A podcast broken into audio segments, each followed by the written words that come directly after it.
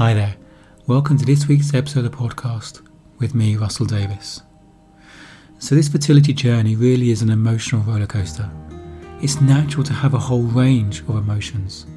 It's natural to express our emotions. Some people are more expressive in their emotions than others. So, what happens when other people react badly to our emotions? If they judge them or get angry about them? Are we bad or wrong for having emotions? Should we not feel our emotions? Should we suppress our emotions? What happens when we think our emotions are, are destructive? Let's dive in and find out how you can create a space where your emotions are more understood and held and loved. Because you're not bad or wrong for having any emotion.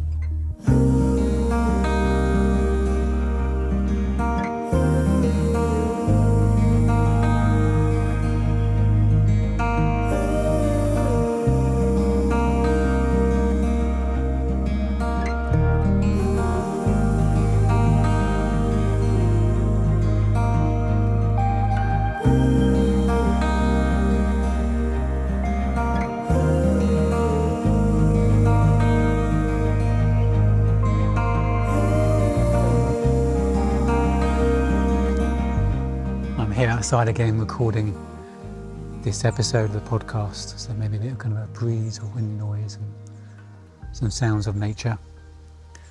And maybe even some sounds of non nature cars, even helicopters. But it's lovely to be out here and just be connected to nature.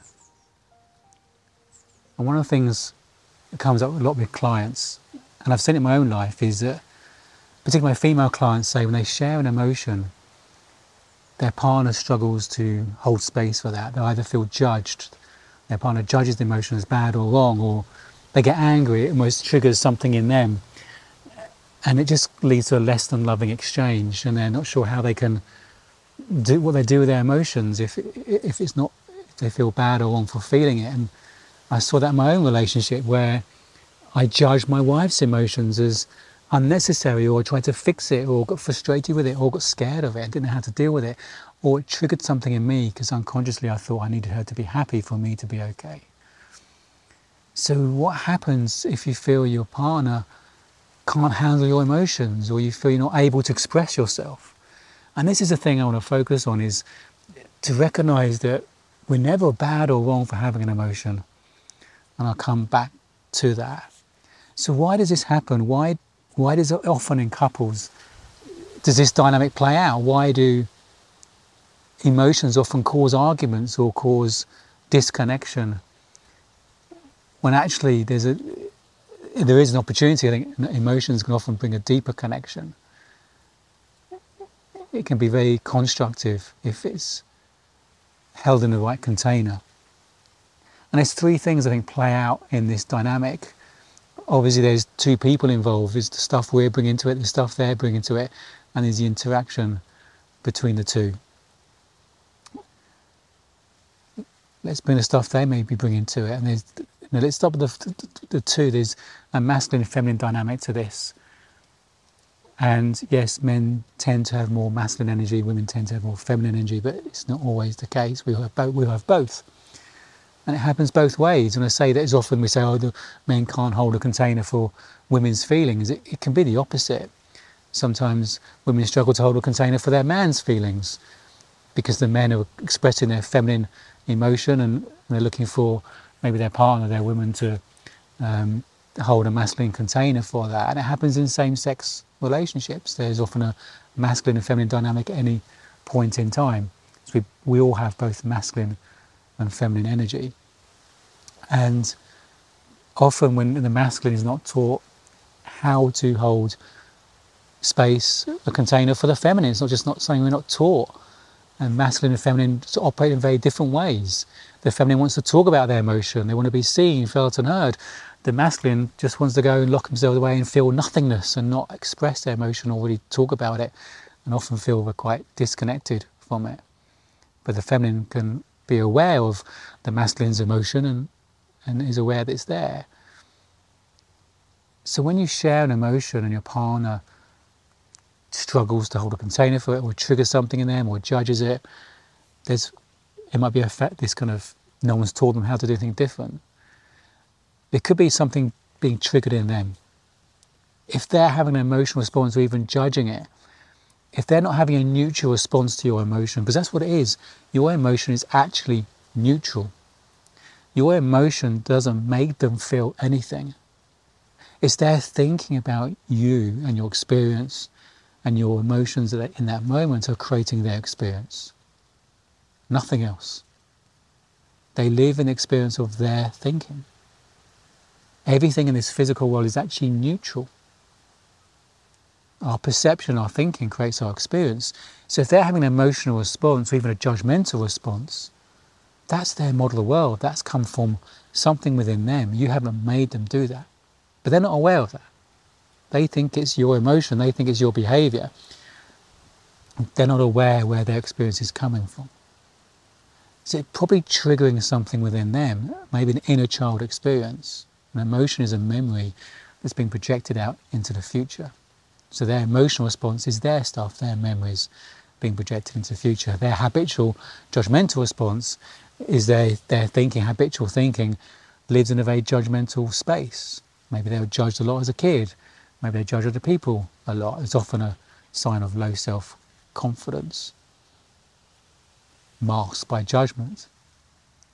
So their emotional response, their judgmental response, is not actually about you. It's their stuff.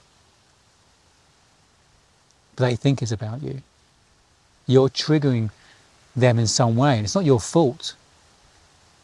But they're not aware of that. They're not taking responsibility for that or ownership of that.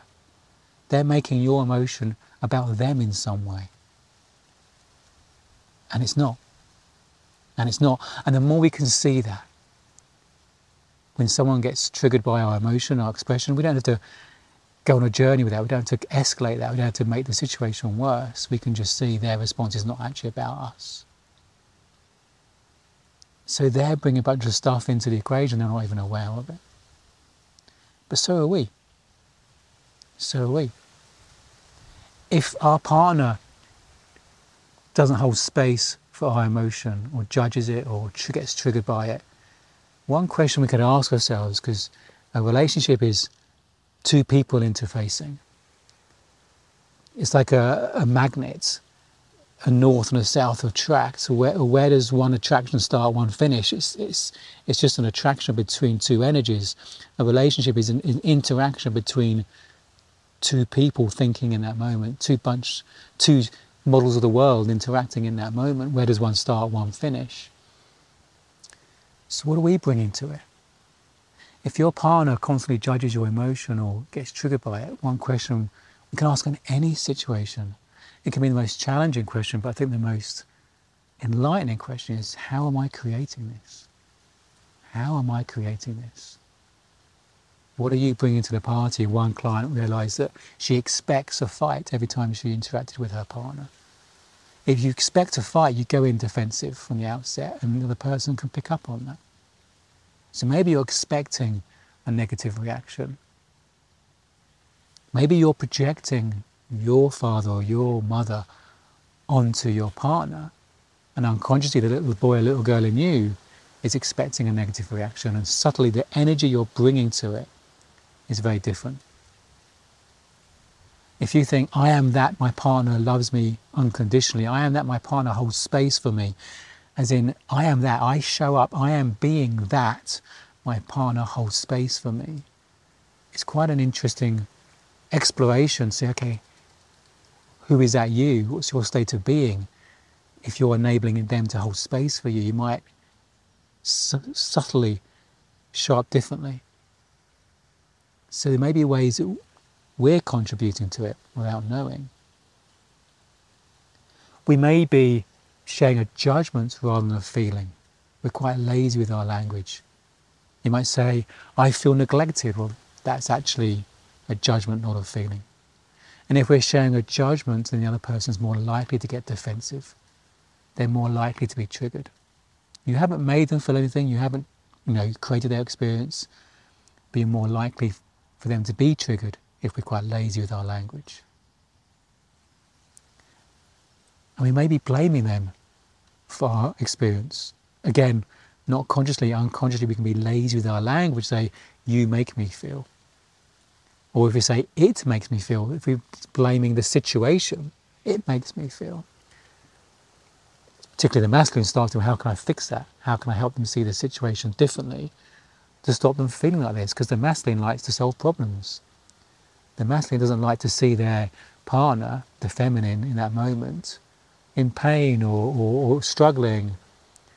And it tries to give logical, practical solutions, and it gets frustrated if their partner, their feminine, is not following those logical, practical solutions they've suggested numerous times. They're not holding space for that emotion in that moment. So there's stuff we bring to it as well. But at the end of the day, you're never bad or wrong for having an emotion because you can't control your emotions. They're just spontaneous. They just show up. And that can feel a bit scary, thinking if I can't control my emotions, I don't want to feel like this, I don't want to be in this state, I don't want to be emotional in this way. But the more we allow our emotions without judgment, the more we know not bad or wrong for feeling it, it just moves through far quicker. We come back to our innate well-being with far more ease and speed. It's like a toddler having attention. They've got nothing on it. And they go back to being okay again. Our default setting is peace of mind, it's resourcefulness, it's clarity, it's perspective, it's strength. So you're never bad or wrong for having an emotion. And if someone reacts badly to emotion, that's their stuff. That's their stuff. And the more we can see that, the more we don't get spiraled into this tit for tat and this both people getting defensive and trying to fight their corner. So I just want you to know that you're never bad or wrong for having an emotion. And it's not your fault if someone's not able to hold space for that. And partly it's not their fault either because maybe they're not aware they're being triggered. Maybe they're not, no one's taught them how to do that. It was a real eye opener for me to be taught how to hold space for feminine emotion and maybe I'll do a podcast or an episode on, particularly on that, holding space for feminine emotion. Loving you.